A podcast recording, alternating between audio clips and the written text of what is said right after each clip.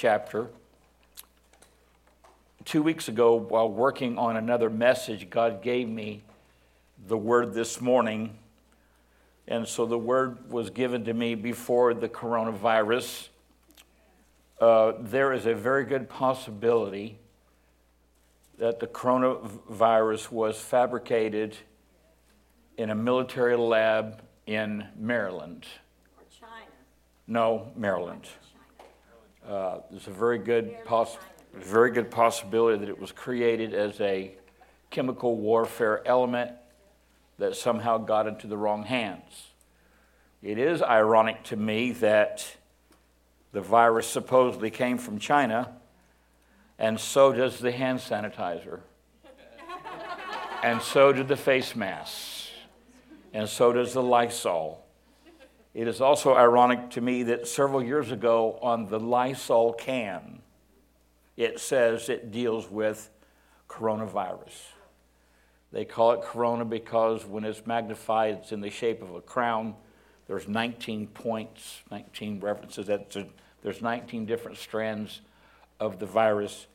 And I read on Facebook today where I think the government has allotted $2.5 billion in the next few weeks to, uh, to protect our nation.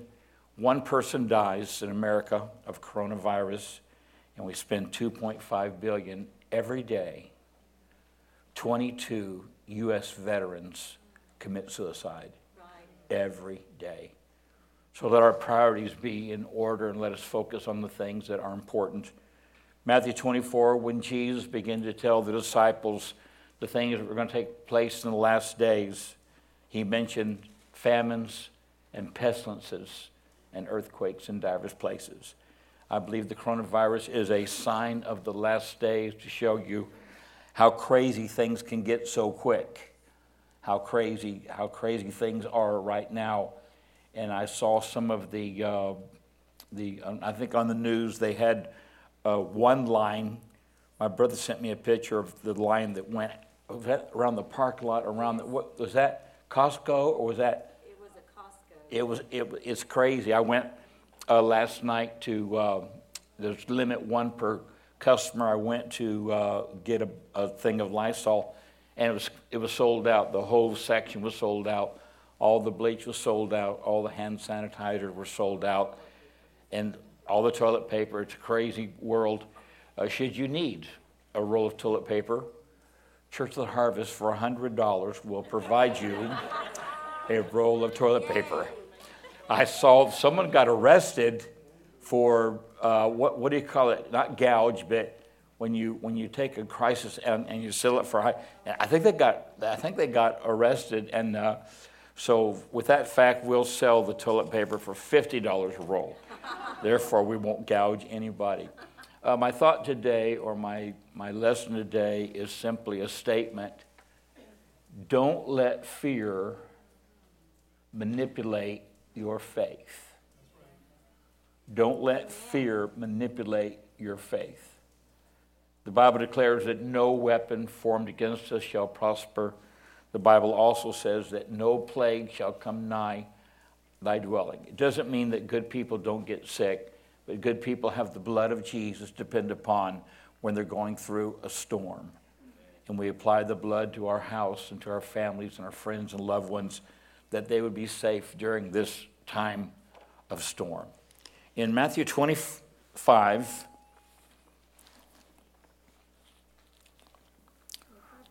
verse 25, verse 14.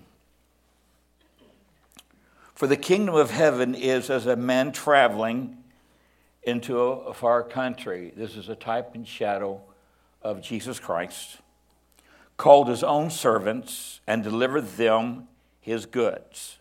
God gives everyone in this house talents and gifts and abilities. And to one he gave five talents, to another two. Luke says that he gave three, Matthew says two, and to another one. To every man according to his several ability. And straightway took his journey. Then he that had received the five talents went and traded with the same and made them other five talents more. And likewise he that had received two, he also gained other two. But he that had received one went and digged in the earth and hid his Lord's money. After a long time, look at somebody say a long time. The Lord of these servants cometh and reckoned with them. And so he that hath received five talents came and brought the other five talents, saying, Lord, thou hast delivered unto me five talents. Behold, I have gained besides them five talents more. His Lord said unto him, Well done, thou good and faithful servant. Thou hast been faithful over a few things, I will make thee ruler over many things. Enter thou into the joy of the Lord. He also that had received two talents came and said, Lord, thou deliverest unto me two talents. Behold, I have gained two other talents besides them. His Lord said unto him, Well done, thy good and faithful servant, that's been faithful over a few things. I will make you ruler over many things. Enter thou into the joy of the Lord. Then he which had received the one talent came and said, Lord, I knew that thou art a hard man, reaping where thou hast not sown, and gathering where thou hast not strawn.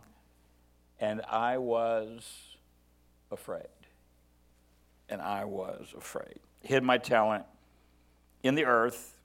There is, there is thou hast is thine. And the Lord answered and said unto him, Thou wicked and slothful, lazy servant, thou knewest that I reap where I sowed not, and gather where I have not strown. Thou oughtest therefore to have put my money to the exchangers, and then at my coming I should have received more on with usury or interest, money with interest. Don't let your faith, don't let your faith be manipulated by your fear.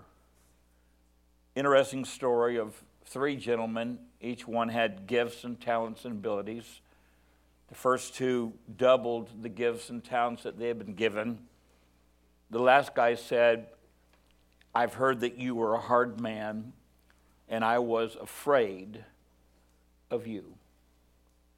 We were talking a little earlier this week about our concept or our relationship or mindset concerning God.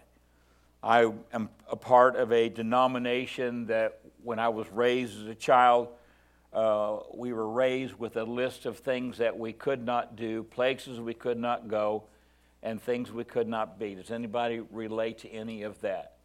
I was a part of a denomination that said that your hair can't touch your collar, uh, you can't shoot pool, you can't go see a movie, uh, you can't wear mascara. Uh, as a guy, that's probably a good thing. Uh, you can't um, you, you, can't wear pants. Girls couldn't wear pants. And uh, literally, when my parents joined the denomination that I was raised in, uh, you weren't allowed to have a watch, a tie tack, or wedding band. And these were a list of rules that a denomination birthed uh, to try to convince us how we should live our life when I read the Word of God and learn being a part of the family of God, it's not what you can't do, but it's what you can do.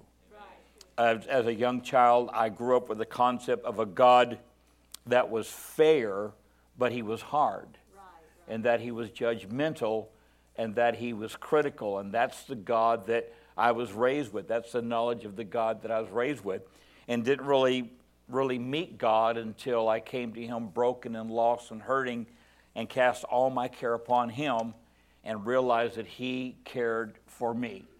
But in this, in this story, one guy took what God gave him and doubled it. The other guy took what God gave him and doubled it. And one guy, because he had the wrong concept of God or had a, a fear of authority, he hid his talent. Did not use it for the kingdom, did not use it for the things of the world. And I, I began to do research on the word phobia. Phobia is a Greek word phobos that means anxiety or fear. And I've learned that phobias fall into five different categories. And there's a category of animals. Some people are afraid of spiders. It's called arachnophobia. Some people are afraid of dogs. Some people are afraid of insects. Some people are afraid of rats. Yes. And some people are afraid of snakes. Yes. There's a creature, it, it's not really a um, mosquito, but it looks like a mosquito. And it's rather large and it's rather threatening. And anytime one of those shows up in my house, I am immediately called home to deal with that monster that could suck the life and kill you and hurt you and maim you and cripple you forever. I got a phone call the other day. I was in my bathroom doing my devotions and I opened up the window. It was a beautiful day. And I got a phone call and said that there's a bird loose in the house. Would you come and deal with the bird? And I went home and I dealt with the bird. I was told a couple of weeks ago that there was a snake in my backyard. I'm, I'm not afraid of snakes, I just kill them. And uh, our attitude is we, we kill them. I don't ever kill anything you can't eat, so we kill them and we grill them and you eat them. And that's, uh, that's, that's, what, that's how you deal with snakes. Uh, I have people in my life that are terrified of mice, little old tiny mice. And you know the story when the girl went to visit the Queen of England, how all she could talk about was the mouse under the chair.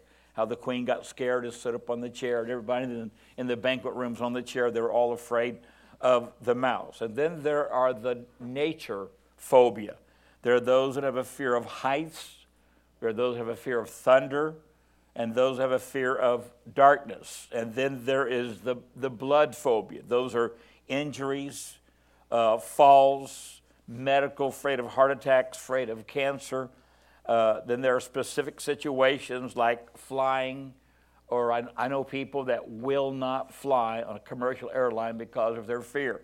I have a friend, I promise you, and Susan and, and Pastor Rhonda can, can document this. She will not get on an elevator. Will not get on. Susan, you know I'm talking about. And then I have those that uh, are terrified with my driving. Uh, I am serious. I have people that refuse to drive with me. Uh, I have a, I have a, it's not a fear or a phobia, but, but anytime the girls tell me they're coming somewhere or Pastor Ron is coming somewhere and I hear a siren, I always pick up the phone and call Pastor. I don't know if you roll like that or not. I don't know if that's a fear, but lately I've noticed that when I get in the shower and I get my head wet and my eyes are closed, there's soap in my hair, I just get this claustrophobic feeling I can't stand. I remember one time we tried to put 11 people in a phone booth. I'm not saying we put 11 people in a phone booth. I'm saying we tried to put 11 people in the phone booth. And I've never really, I've never, never really been claustrophobic, but I noticed lately I don't like tight places. I don't like confined spaces. That's not my idea of a good time. And then the uh, fifth level of, uh, of phobias are the uh, choking. People are terrified of choking. People are terrified of loud noises. People are terrified of drowning. There are people that are, that are afraid of water. They're afraid to get in the water, afraid they're going to drown. And I've learned that 20% of all Americans have some kind of phobia. If I mention anything the past few minutes that you have a phobia, if you'll lift your hand, let me take inventory and see how many we've got. Almost, almost everyone in this building has something in their life that they're afraid of. Uh, there's a term called phobophobia. It means fear of fears. Oh, wow. There are people that actually, 1% of America is afraid. You're just afraid. You're just a big scaredy cat. You're, you're, you're scared. You're scared all the time. The Bible says in John 20, 19, the disciples were assembled for fear of what the Jews were going to do right. unto them. So there are a lot of people have this wrong concept of God, but Romans 8 and 14 says, For as many as are led by the Spirit of God, they are the sons of God. For you've not received the spirit of bondage again to fear, but you received the spirit of adoption, whereby we cry, Abba, Father. For the Spirit itself bears witness with our spirit that we are children of God, joint heirs. If we be joint heirs with Jesus Christ, so we be with the Heavenly Father. So that's where God calls us out of darkness into His marvelous light, and He adopts us. And there's something about being adopted by the Father because when, when God adopts you, He takes care of you. There's, uh, there's not really an intimate word in the Hebrew language for father, so Paul adopted a, uh, Grecian, a Greek word, Abba, which means daddy. How many you ever you, you call your dad daddy? Where's our daddies in the place? How, where's our mommies? Do we have any mommies in the building? Uh, where's the where's the papas? Do we have any any papas, you call your dad papa. So, so that word daddy is a expression of intimacy, expression of love, expression of honor. In the Bible, where it says fear of the Lord, that's not, that's not a terrifying fear, that's a reverence and a respect. And so it's okay to have reverence and respect for God, but God did not call us out of darkness into his marvelous light for us to walk in fear, for us to walk in panic, for us to walk in failure. to have a friend in the house? 2 Timothy 1 and 7 God has not given us the spirit of fear. So fear is a spirit, it's like a coat you put on. But God has given us a spirit of power and of love and of a sound mind. And when you walk in that spiritual power, that spiritual love, that spiritual, that mental attitude, perfect love, the Bible says, casts out all fear. Aren't you glad this morning that you are perfectly loved? Isaiah, if you go real quick to 43 and 1, I want to share a, a passage of scripture there.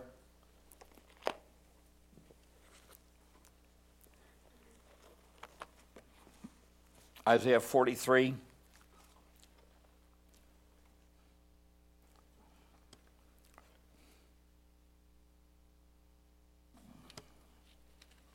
I've got 43 1, but I don't see it. Oh, here it is.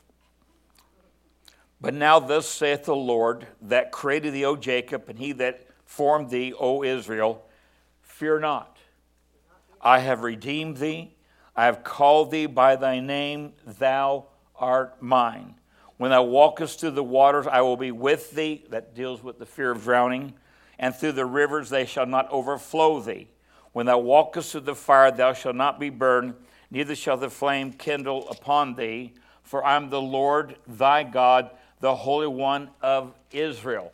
There's three truths here I want to bring to your attention. The Bible says, Don't be afraid because you have been redeemed. Uh, most of you are too young to remember blue chip stamps and green chip stamps. But I remember the particular grocery store that we went to that when dad paid for the groceries, depending on how many dollars he spent in groceries, he was given a certain amount of pages of these blue chip stamps. And they gave you books, and you put the stamps in the books. And then there was a what they called a redemption center, and you took your stamps and you traded them in, and you got gifts, and you could get a bicycle or a camera or uh, or, or some kind of how many how many you have no idea what I'm talking about. You have no idea about the blue chip the blue chip, the green chip stamps. And that's what God is saying. God's saying, I have redeemed you by the power of my name. I've called you out of darkness into my marvelous light, and I want you to walk in that light. I want you to walk in that favor. For not only have I redeemed thee, but I have given you a new name. And we look to the Word of God and we realize that God renamed Jacob, which meant deceiver, supplanter, to Israel, which means the house of God. God changed the name of Abram to Abraham, which means the father of many nations. God changed the name of Cephas to Peter, which means rock, it means stone. And the, there's a song that says, There's a, help me, Linda, new name written down in glory, and it's mine. Oh, yes, it's mine. Know this morning that God has a nickname for you, He has a pet name for you, and He said in Isaiah, I have engraved your name on the palm of my hand. Is God into tattoos? Absolutely. He has tattooed your name on his hand, and every time he holds his hand up in glory or power or authority, he sees your hand and it reminds him of the covenant that he has made with you that you're redeemed, that you're called, and when you walk through the water, he's with you. When you walk through the fire, he's with you. When you go through a storm, he's with you. Matter of fact, he said, I will never leave you or forsake you even until the end, help me, of the age. God will never abandon us. He will never forget us. He will never fail us. Notice, if you will, Isaiah 41 and 10. Go back just a page. Here we, here we have it again. Fear not, for I am with thee. Be not dismayed. I am thy God. I will strengthen thee, yea, I will help thee, yea, I will uphold thee with the right hand of my righteousness. There are five truths here in this passage of Scripture, and what, what God is saying don't be afraid, I'm your God. Amen. That makes him mine. I'm my beloved, and he is mine. His banner over me is love. That means that God, the creator of the ends of the earth, belongs to me. He is my possession, He is my inheritance. He is my hope. He's my joy. God belongs to me. That's a pretty good feeling when you start dropping names. I'm trying to think of some of the names that Pastor Rhonda, you and I could drop. We met Charlie Sheen at an airport. We met Oprah at an airport. I'm trying to think of somebody else famous. I guess we could include uh, Stewart. Jim. Who? I met Jimmy Stewart. You met Jimmy Stewart. Well, kudos to you. but uh, anybody else want to drop a name? Who's met somebody famous? Uh, a racer? Have you met? who, you, who, who famous have you met? There you have it. Kobe. Who else has somebody famous? Alden. Robert. Who? Robert Kennedy. Is he famous? Oh, Robert, the, the oh, yes, Robert Kennedy. So, you know, I mean, in the in the Christian world, uh, we could we could drop Marcus Lamb, or we could drop Perry Stone, or we could drop. I'm trying to think of some other Billy Burke. We could drop. We could drop. What I'm saying is, you can you can drop all the names you want to drop, but you'll never drop a name like God. When you tell people that you've met God and you know God and your name is engraved on His hand, that's a pretty powerful statement. That's a pretty, I am your God. Aren't you glad this morning that He belongs to us and we belong to Him? He said, I am your God, and He said, I will strengthen you. I like that. I like that. When, when Moses was in battle, as long as his hands were lifted, which is a symbol of praise and surrender, the Israelites were winning the battle. But holding your hand, and I don't, I don't know if you've ever taken the challenge, but in the military, they have a challenge that you hold your hand out and they put a silver, silver dollar on your hand and you hold it out. And if you hold it out for five minutes, you keep the silver dollar. And then they put another silver dollar on top of the silver dollar for a minute. And if you hold your hand out for six minutes, you get to keep the silver dollar. Anybody ever played that game? I don't know if you've ever played that game, but it's pretty tough to hold your hand out for very long. And so, what Moses was doing, as long as his hands were lifted, matter of fact, next Sunday during praise and worship, I want us all just to lift our hands and see how, see how far we can make it through the worship.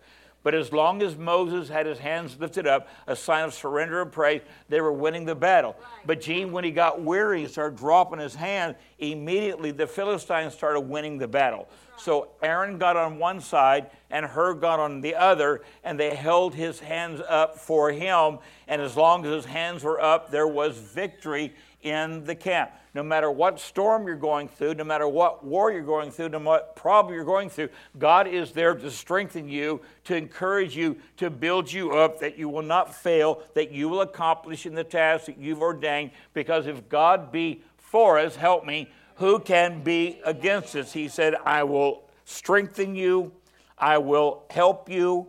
Aren't you glad this morning that you've got God's help? What a, what a, what the song says, Tis so sweet to trust in Jesus, just to take him at his word, just to lean upon his promises. Uh, uh, is that how it goes?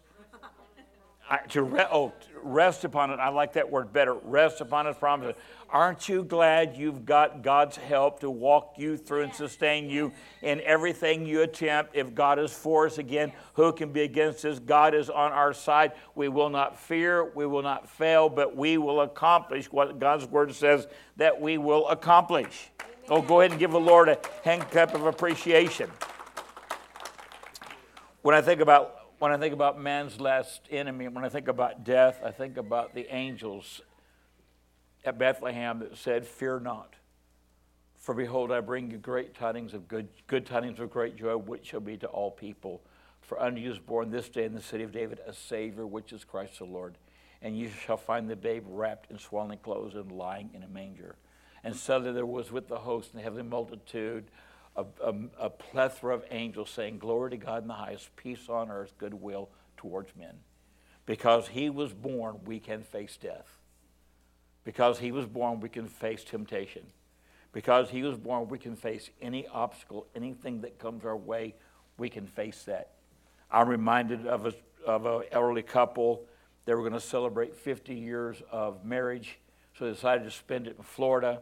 They made plans to go. The husband had to go a few days early. The wife had some things keeping her in town, so the husband went went on to Florida, and there was a horrible heat wave. It was hot, it was sticky.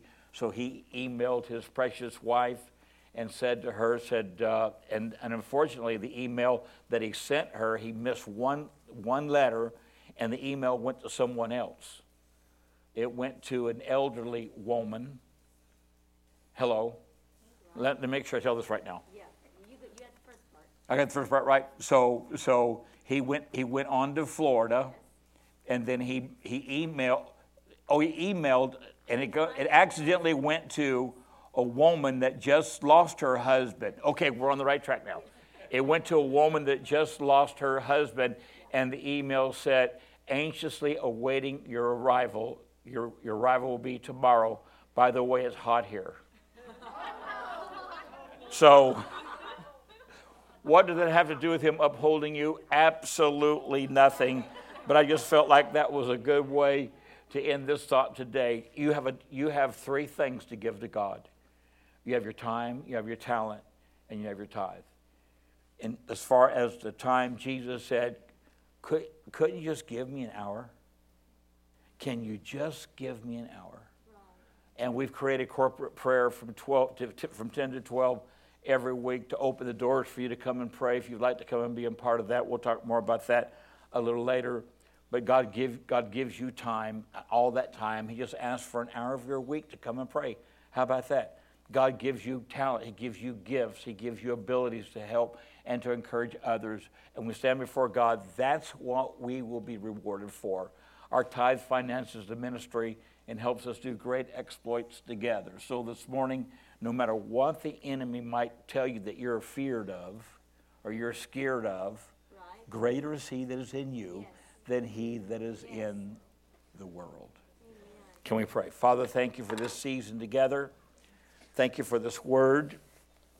Thank you for your love and your faithfulness. Thank you that we can trust you no matter what storm, no matter though the storms rage high, no matter what storm comes against us, we can trust you because you are the captain of our boat, you're the anchor of our soul, and we trust in you. Let this week be a week of refreshment. Let this week be a week of, of discovery. Let this be a, a week of renewal. Let this be a week of we realize who we are and what we have in you. In Jesus' name we pray. And they all said, Amen.